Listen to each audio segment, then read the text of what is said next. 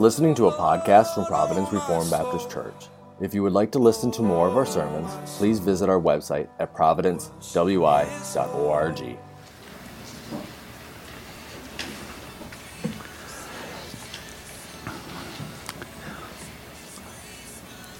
So there were a lot of reasons, and I'm not going to go over them, but uh, some of you weren't here through all of our Jude series. A number of reasons why I, I chose Jude, not the least of which is been here 30 years and I've never preached through Jude, uh, not carefully anyway.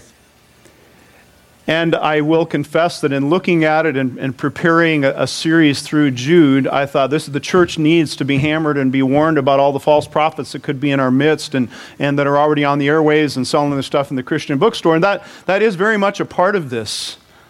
But when you back up and you look at all that Jude is saying, look at how many times he calls us beloved here that in the midst of this darkness, we're not running scared and we're not finding some uh, false teacher behind every bush. What we're doing is, is saying we have a position in Christ, we have a responsibility in Christ. We have an identity that's all wrapped up in how great and awesome and wonderful He is. And that bleeds through every line of Jude.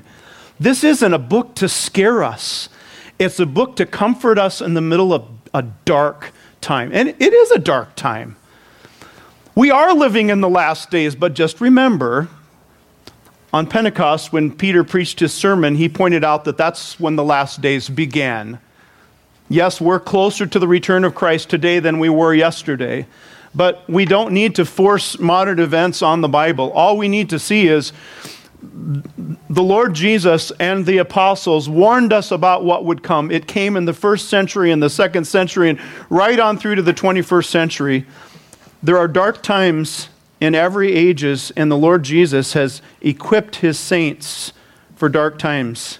These closing words, by the way, we're studying verses 24 and 25 today.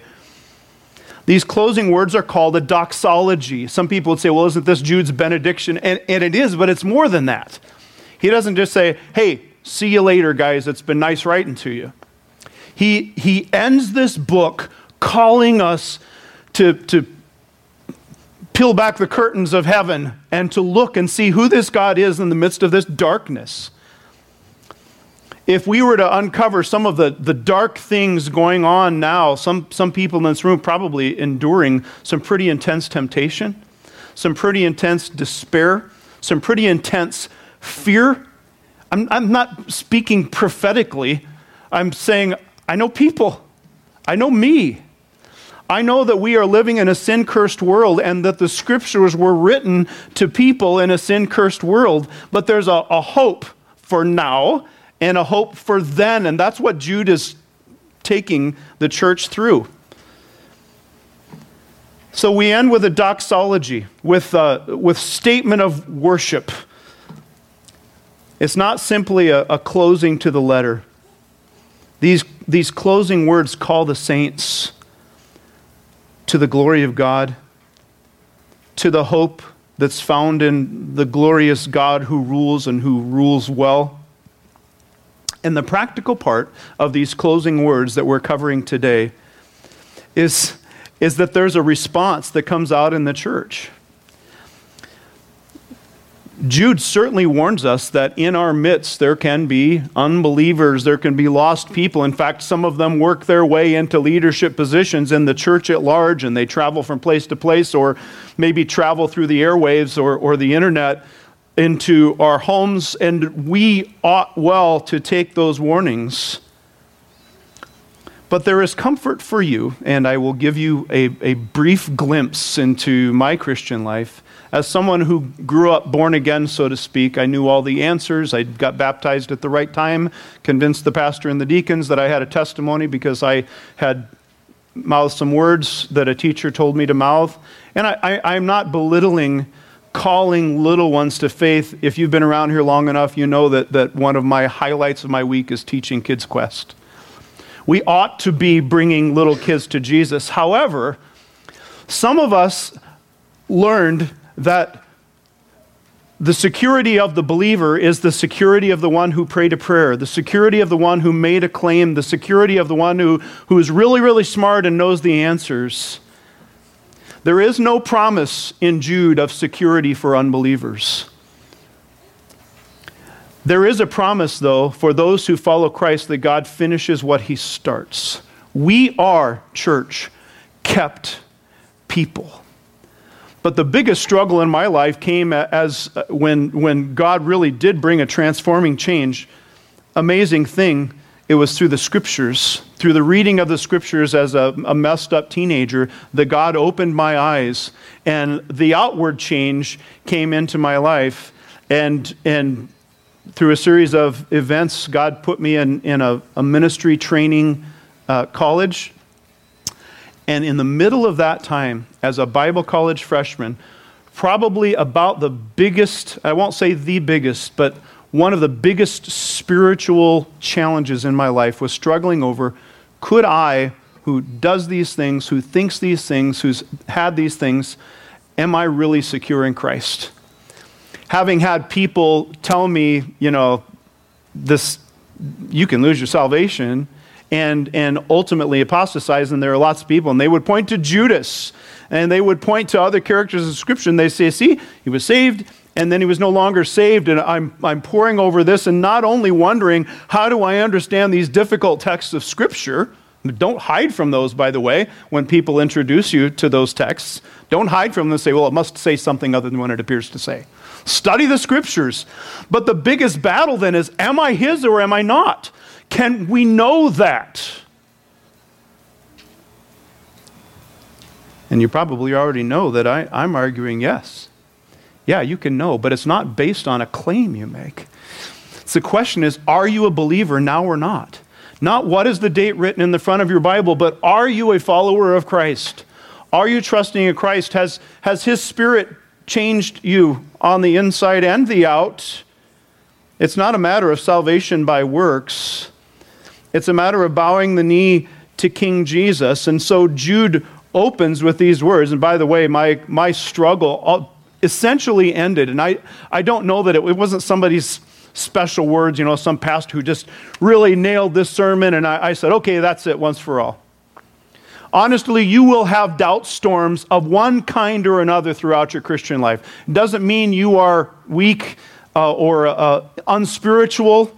During the companion study time today, uh, when I gather whoever comes in here, uh, we are going to talk about a guy who was a giant of the faith, who, after many years, right before his death, is saying, Man, did, did, I, did I mess up when I was preaching? I mean, did I get it all wrong? You'll have those, but here's where God brought me. I realized that what I was doubting was not really God's salvation for me, I, I was doubting his promises to me. Does God keep his word? Is he capable of finishing what he starts? Is there something about God that is tied to keeping his own? Now, we could just go back and we could spend a couple hours in John chapter 17. In fact, we spent a lot more than that in John 17 a few months ago. We're just going to cover a little bit of what the half brother of Jesus said in this doxology. Now, to him who is able to keep you from stumbling. We're just pausing right there. We're only looking at two verses today, but this is this is an expression, this translated in, in a lot of our Bibles, now to, uh, the, the same combination of words, Romans 16 25. Now to him who is able to establish you according to my gospel and the preaching of Jesus Christ, according to the revelation of the mystery which has been kept secret for long ages past. And then Paul gives his doxology at the end of Romans chapter 16. But thanks be to God, it's the, the same now to construction there as he ends this great resurrection chapter, he says, Now to him, now to him who gives the victory through our Lord Jesus Christ. 2 Corinthians 2, actually not, not a benediction or an end, but uh, certainly a, a doxology. But thanks be to God. Now to God be thanks, he would say. Now to God be thanks who always leads us in triumph in Christ and manifests through us the sweet aroma of the knowledge of Him in every place. Do you see how in each of these circumstances we're, we're starting with God and who He is, but the practical outworking of it is I'm His. I belong to Him. I'm His trophy.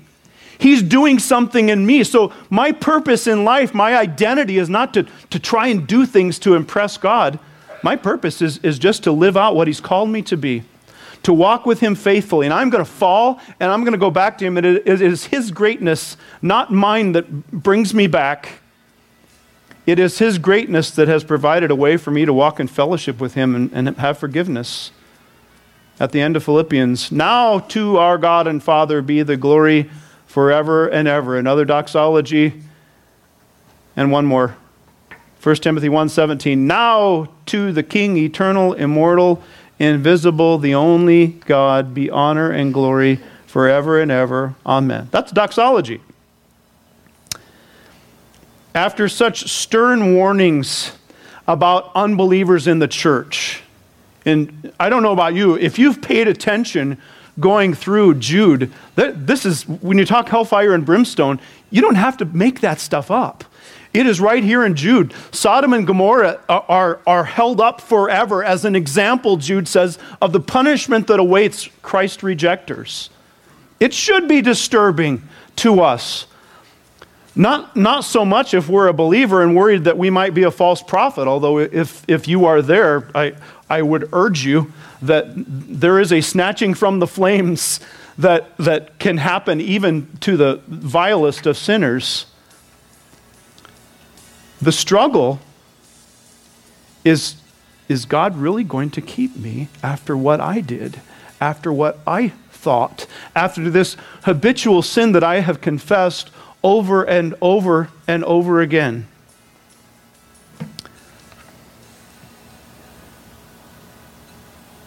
You might be left wondering if you're strong enough to persevere in the faith. Psalm 37 is, uh, th- there are a lot of good things about Psalm 37. This was as a, as a struggling young believer, as a teenager, I, Psalm 37 was comforting to me, and maybe in the wrong way, because I was picturing all of my, all of the bullies in school being cut down like grass, like the beginning of Psalm 37. So that, that wasn't a real good way of using the scripture. But Psalm 37 uh, just jumping into a couple of verses in the middle. Just, just listen to these words of identity. The steps of a man are established by the Lord, and he delights in his way, his way, his, his road, the path that he's going down. God already established the path. He said, I'm taking you down there. I'm delighted in the way that you are going because I sense you that way. When he falls, look at this. When he falls, do you know what the psalmist is saying, inspired by the Holy Spirit? You're going to fall. You are going to fall. And when you come to, for instance, believer, to a, a, a communion time where we're coming to the table of the Lord, it's like, oh man, I just I can't think of anything.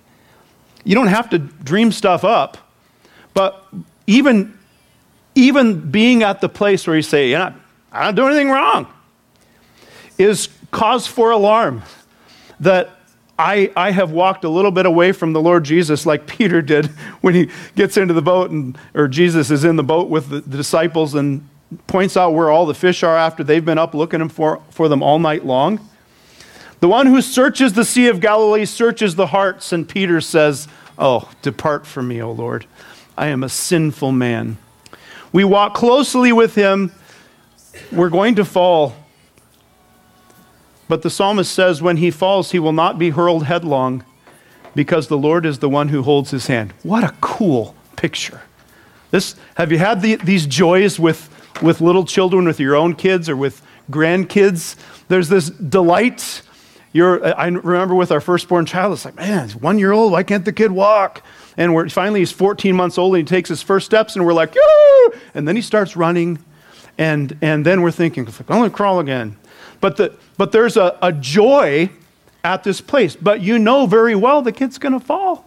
When you're walking at the fair holding one hand and working through crowds, the kid's going to fall. But how many of us have seen children dangling? You say, No, you're not supposed to do that. Remember that? Yes, I know the whole shoulder thing. It happened in our house too. But, but you've seen it happen a hundred times, right? And on the other end of life,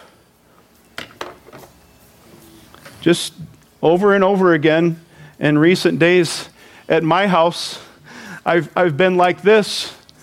And I've been saying, Dad, I've got you. You're going nowhere. You're not going down. I've got you. and at one point lunging across the room and catching him.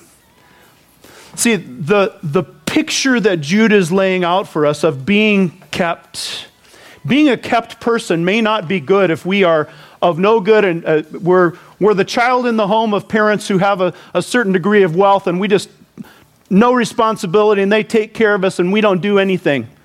That's a wrong kind of being kept. You are a person like actually the, the so called Prophet Muhammad was a kept man. He, he married a much older, cougar, rich woman who, who he was a kept man. That's not a good thing. But to have your identity in the Lord Jesus Christ and realize, I am weak. I'm the toddler. I'm the person advancing in age, and I can't do this. My identity is not in what I can do. And so, in his doxology, yeah, he's talking about our stumbling, but he's talking about the one who's holding on to us, saying, I've got this.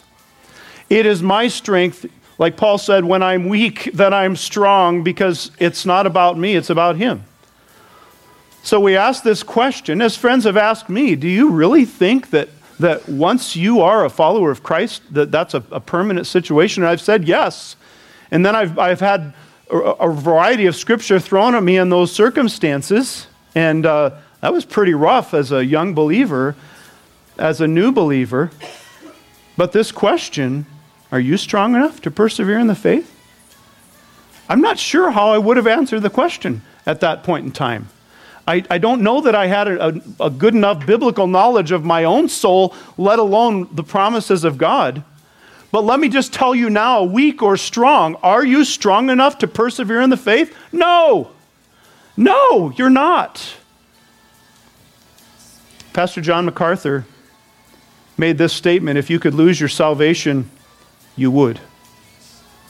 You would.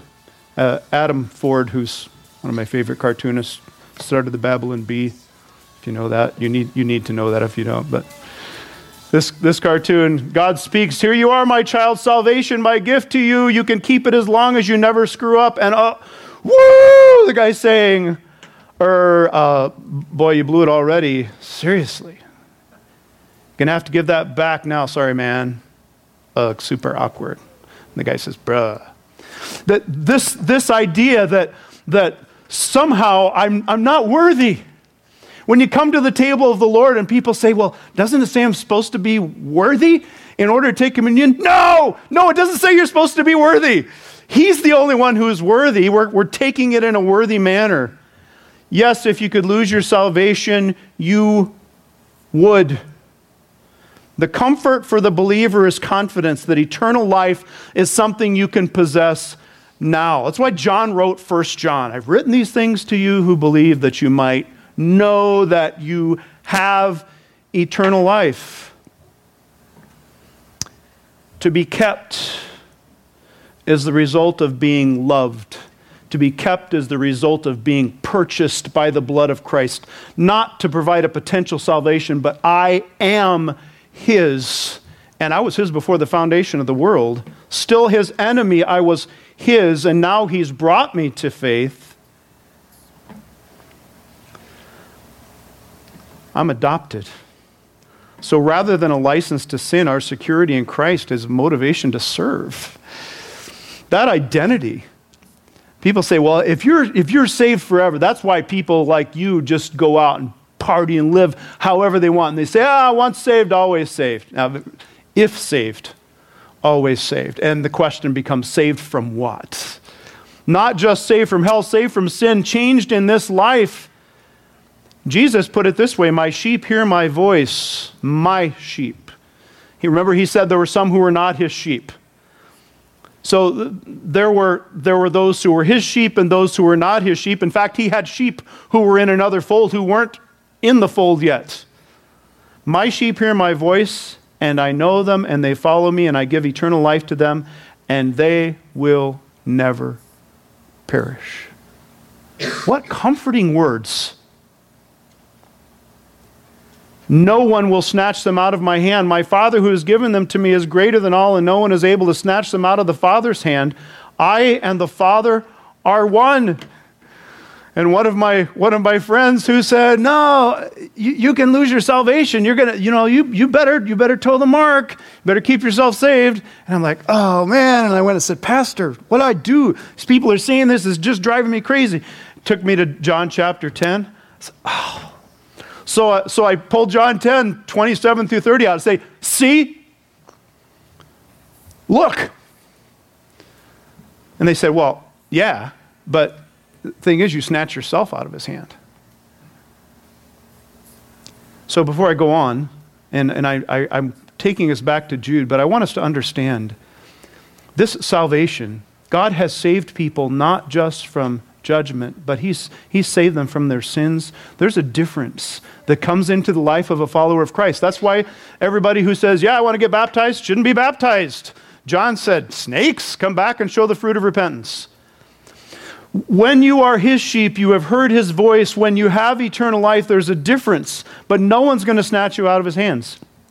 You take the, the shepherd with the, you've seen the picture, right, of the shepherd with the lamb over his shoulders, and he's got one omnipotent hand here on these two hooves and another omnipotent hand here. You tell me what sheep is going to wiggle out of that? No chance.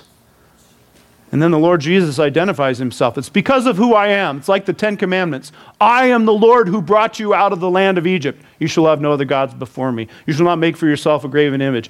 Here's this God. He says, This is who I am. I keep my own. I and the Father are one. Paul ended Romans chapter 8 saying, I am convinced that neither death, nor life, nor angels, nor principalities, nor things present, nor things to come, nor powers, nor height, nor depth, nor any other created thing will be able to separate us from the love of God which is in Christ Jesus our Lord. I don't think we can imagine what the, the church at Rome was going through. In, even in Nero's younger days, the persecution was starting to heat up when Paul wrote Romans. In this case, this, this wasn't somebody's friend saying, ah, I think you can lose your salvation. This was, this was being bombarded with spiritual warfare from all around, and Paul's comforting them, saying, No, you're his. You are his. And none of these things, capital punishment, demons, nothing in all creation can separate you from the love of God because the love of God is in the Son. 1 Peter chapter 1 Blessed be the God and Father of our Lord Jesus Christ, who according to his great mercy has caused us to be born again to a living hope through the resurrection of Jesus Christ from the dead, to obtain an inheritance which is imperishable and undefiled and will not fade away, reserved in heaven for you. For who? For you who are protected by the power of God through faith for a salvation ready to be revealed in the last time.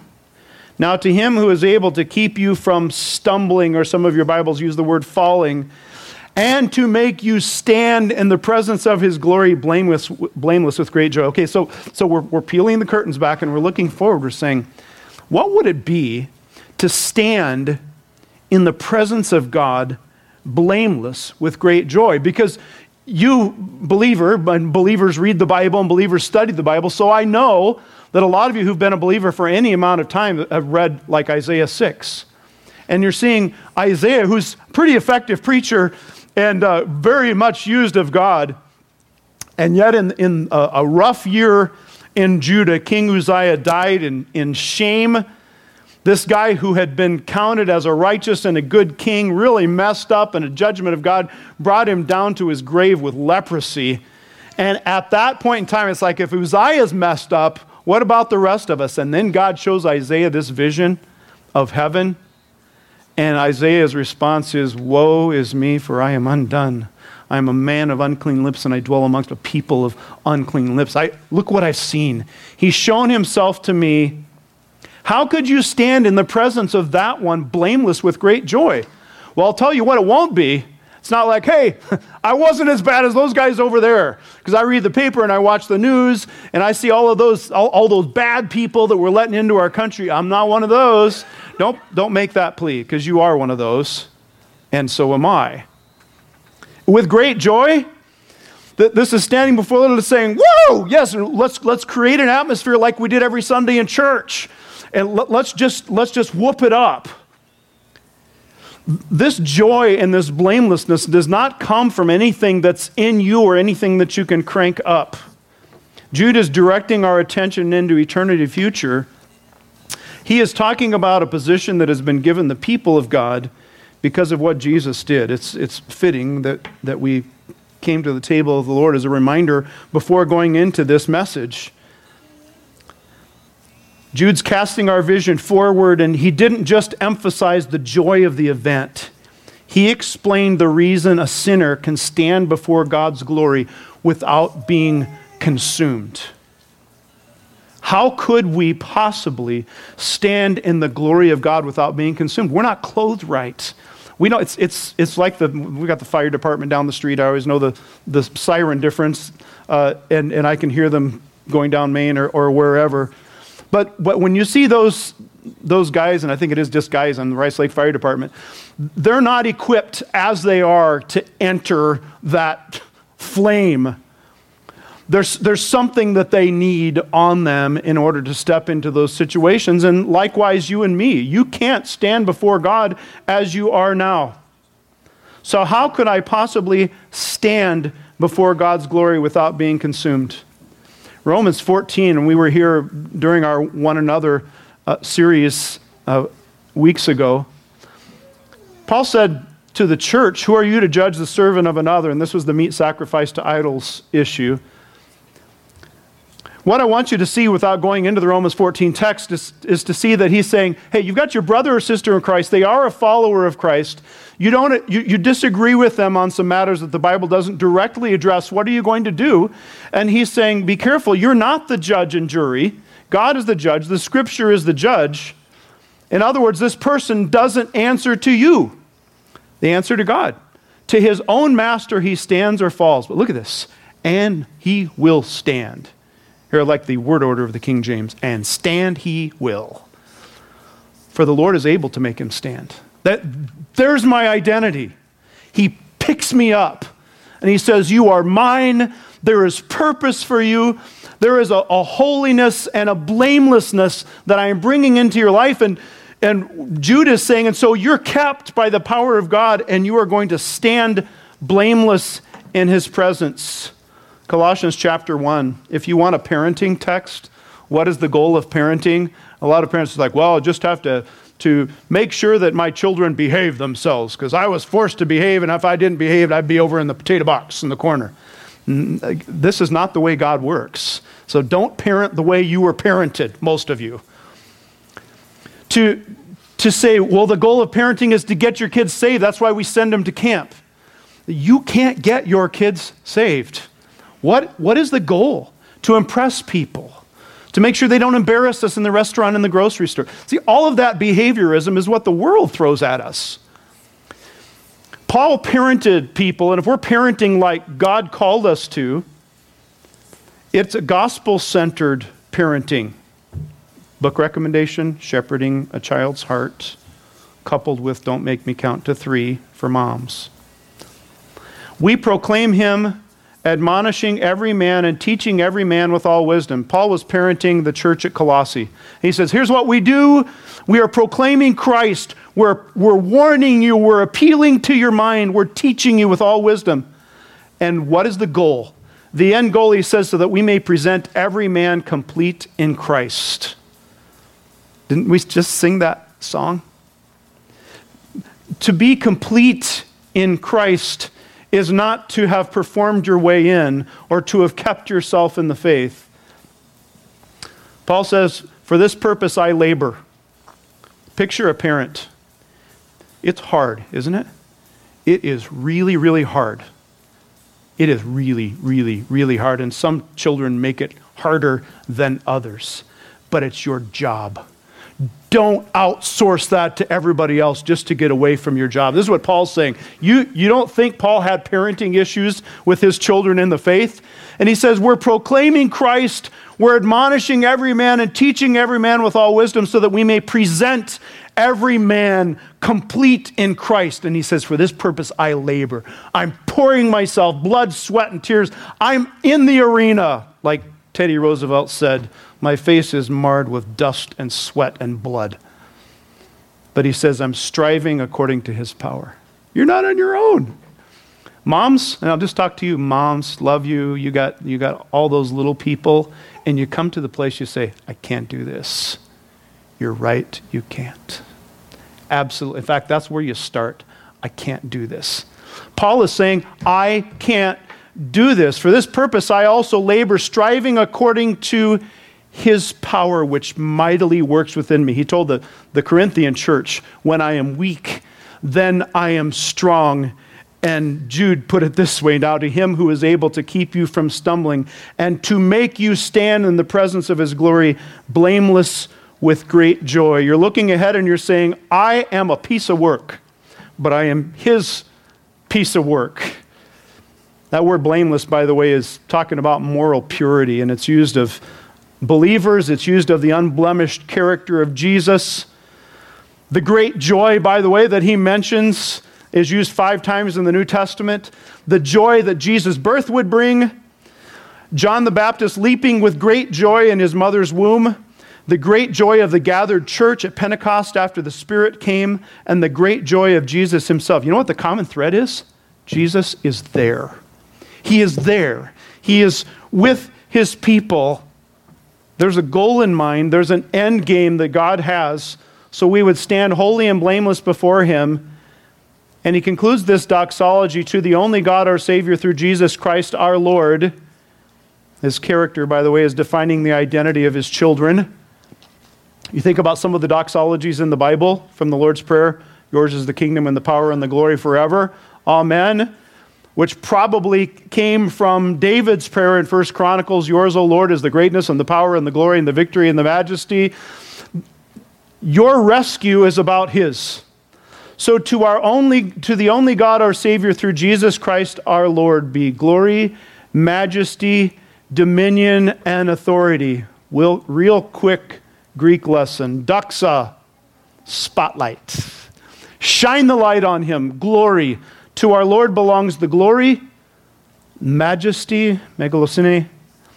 To our Lord belongs the greatness, the bigness. He's, he's, he's ma- the majestic one. Dominion, where we get our word democracy, rule by the people. It's the ruling force. Dominion and authority, the jurisdiction. He rules here. He can't say, oh, man, got to the county line. Can't, can't rule over that life. Devil rules there. No chance. To him be glory, majesty, dominion, and authority before all time and now and forever.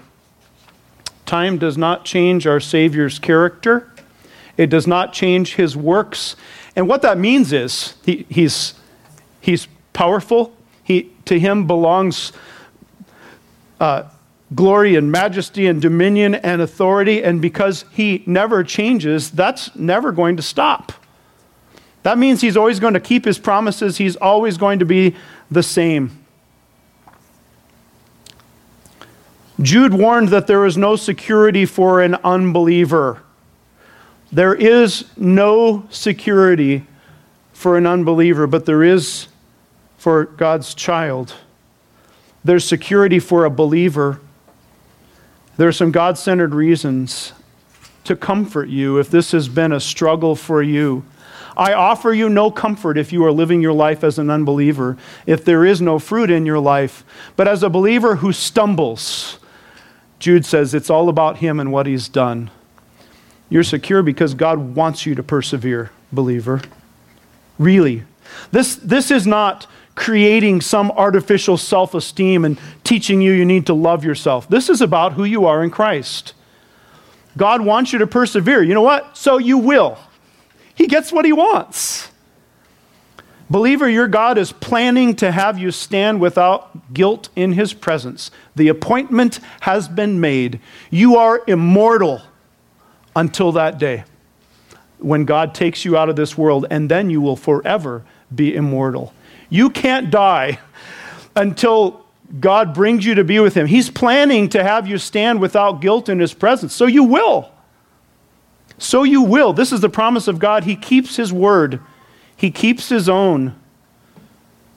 Another true statement your God is glorious. You notice how who He is connects to who we are in Him, and really ought to change our attitudes, right?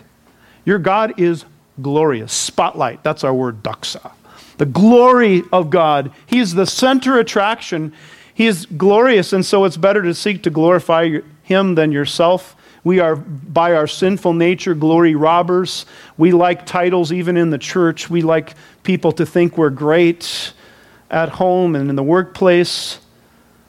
Far better to say, well, what's that Westminster Shorter Catechism? The chief end of man is to glorify God, to enjoy Him forever. That's your primary purpose. Your God rules. He really does. So He always gets His way. Always. Always. That doesn't mean everything morally pleases Him, but He gets His way. Ultimately, in the end, the sovereign one works all things to his plan, like we sang. And finally, as, as Jude has told us, all of these coming from these two verses, your God is eternal, so he will be present to keep his promises. He, he's, he's not, it's not going to be looking around and say, wait a minute, what about this blameless, great joy thing? Where is he? He, he never changes. He has this plan, and one day his own will stand in his presence. Praise him for that. You have an identity, believer. And if you are an unbeliever, you ought to have terror in the presence of this because you realize that people will stand before him blameless, everyone else judged forever. Are you his?